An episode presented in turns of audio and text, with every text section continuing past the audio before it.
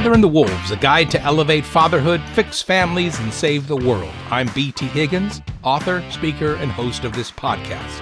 Welcome to episode number 22. Public School. It is strange and sad to have to include the public school system in this chapter about dangerous influencers.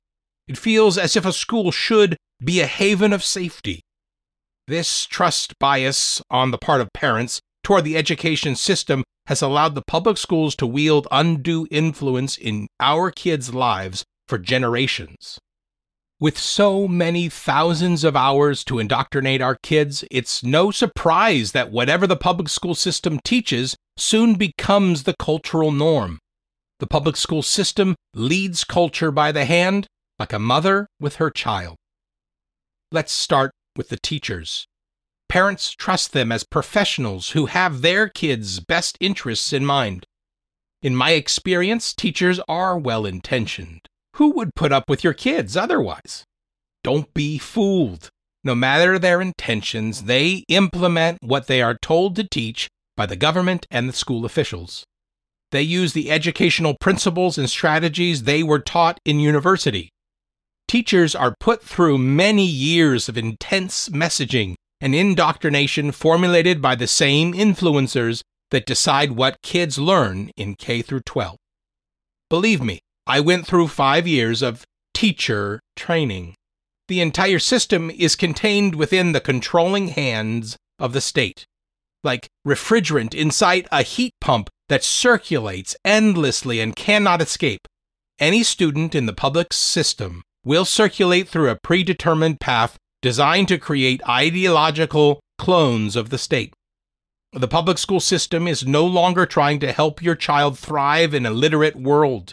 They are churning out brainwashed cogs for the state run machines. If the public school system is a tool in the hands of the government and the cultural influencers that run it, why do we deliver our kids each morning into their classrooms? I believe the public school system, in its current form, is the most effective method of depositing bad ideas into young brains that has ever been invented. It is worse than advertisements, entertainment, and friends because most parents still trust schools. They tell their kids to listen to the teacher, obey the teacher, and do their homework. Homework pushes the educational duties off on the parents so there is more time during the school day for non academic lessons. Parents are recruited to reinforce the indoctrination and take up the slack where the system fails to teach.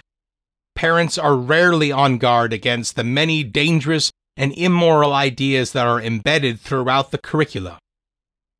Parents, it is time to wake up.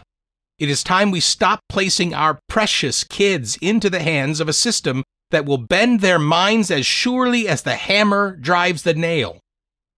The institution may have been conceived as a public good.